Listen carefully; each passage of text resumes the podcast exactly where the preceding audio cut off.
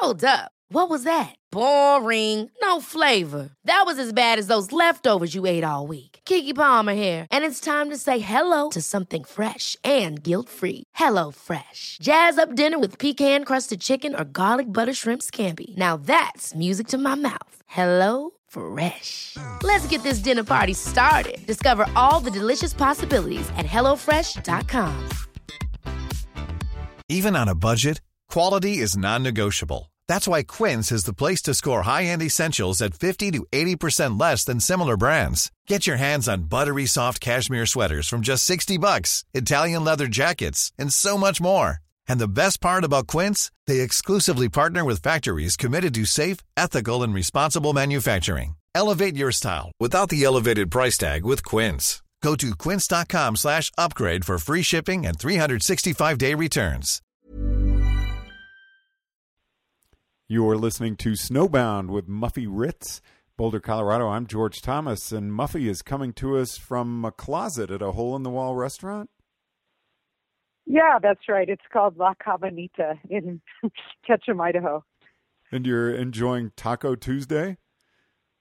Yeah, Taco Tuesday. It's um, two dollar tacos, and they're they're actually pretty big. So I, I love this place, and it's very authentic.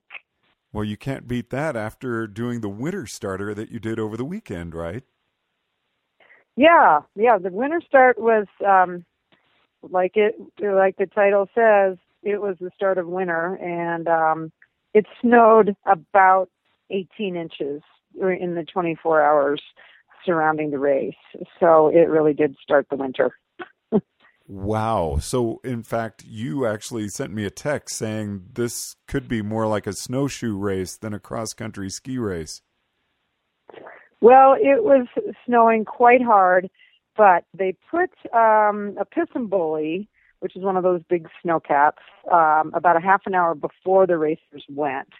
And they tried to compress the snow that had been falling, you know, hard all night. And the the piston takes the air out of the snow so it can tries to compact it. But um, unfortunately, you're out there for almost an hour skiing. It snowed probably three inches during that hour, so the course was extremely um, soft and chopped up, and it. We didn't need snowshoes, but um, it was tough going. I'll tell you. And how did they stage you? How did you start? Well, they had um, a lot of little kids racing. So the kids who were doing the one kilometer, which was actually about three kilometers, uh, they went off and everybody went off in groups of four, or no, five. There were five lanes, and you started five at a time every minute. So the kids went, um, the one lap kids, that was about 3K, then the two lap kids, that was about six kilometers, and then the three lap adults was about nine kilometers, but they mismeasured, and we ended up going about 14 kilometers. oh. So, and you yeah. actually started so we with went in men, groups of you? five. Group groups of five every minute, which was which was a really good way to go. So you didn't get all tangled up in everybody else's skis and poles. But how soon are you catching people ahead of you? And and didn't you take off with the men? I did. I took off. I was very the last group. I was in the last group of five with the, um, a lot of fast men. So um, I caught about three or four people, um, but not too many because this race, um, I have to say, it was all the ski team kids were there, and they're quite fast, and then all these kids that are trying out for the U.S. team in the Olympics. And then there was a couple of us masters that were thrown in there. So let me tell you, the the field itself was quite strong, and I was probably um, not quite in there with the rest of the field, but I did pass about four people, so that was good.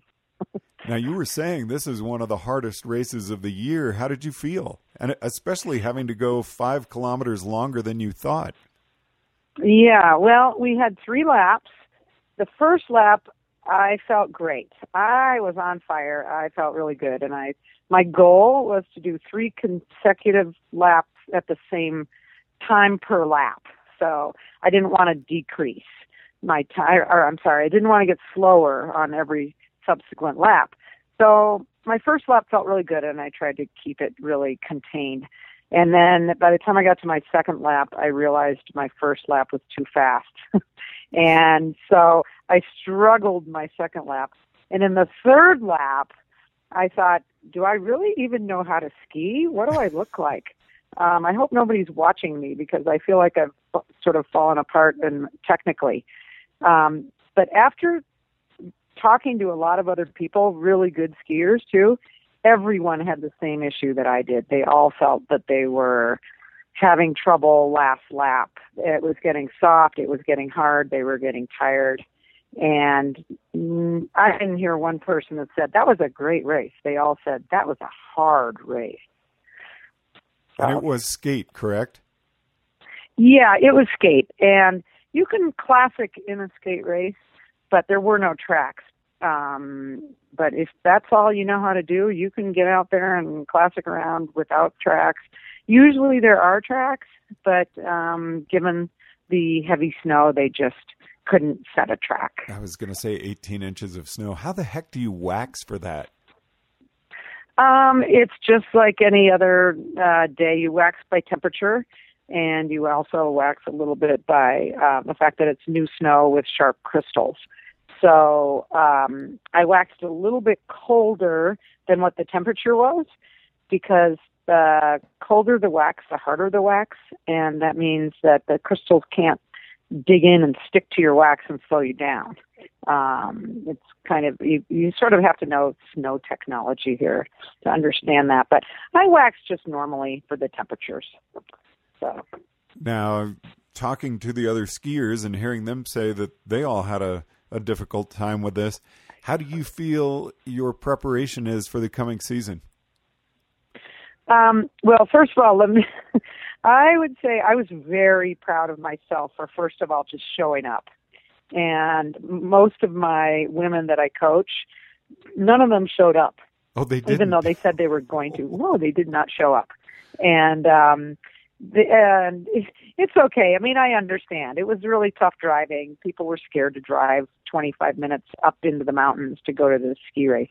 But I have to say, I I think I feel more confident now going into the ski season because I just did one of the hardest races of the year, and I'm really looking forward to the next uh, ski race, which is um, January, I think second or third, and it's a classic race. It's about 25 kilometer classic, so that will be pretty fun.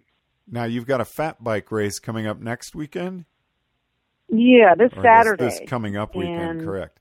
Yep, this Saturday, and I'm really looking forward to it. Um, it's going to be something completely different for me. I think I feel like I'm jumping into an ocean without really knowing how to swim that well. Um, I've been on a fat bike one day in my life, but it can't be that much different than any other bike race, I don't think. Well, we will be checking in with you following that event and then also checking in with you before and after your upcoming ski race. All right, that will be great, George. Yeah. Looking forward to it. And Muffy, you have a, a very good rest of your night at Taco Tuesday. Okay, thanks, George. Snowbound with Muffy Ritz, George Thomas, Boulder, Colorado. Hi, I'm Daniel, founder of Pretty Litter. Cats and cat owners deserve better than any old fashioned litter. That's why I teamed up with scientists and veterinarians to create Pretty Litter. Its innovative crystal formula has superior odor control and weighs up to 80% less than clay litter. Pretty Litter even monitors health by changing colors to help detect early signs of potential illness. It's the world's smartest kitty litter. Go to prettylitter.com and use code ACAST for 20% off your first order and a free cat toy. Terms and conditions apply. See site for details. Even when we're on a budget, we still deserve nice things. Quince is a place to scoop up stunning high end goods for 50 to 80% less than similar brands. They have buttery soft cashmere sweaters starting at $50, luxurious Italian leather bags, and so much more. Plus, Quince only works with factories that use safe, ethical, and responsible manufacturing. Get the high-end goods you'll love without the high price tag with Quince. Go to quince.com/style for free shipping and 365-day returns.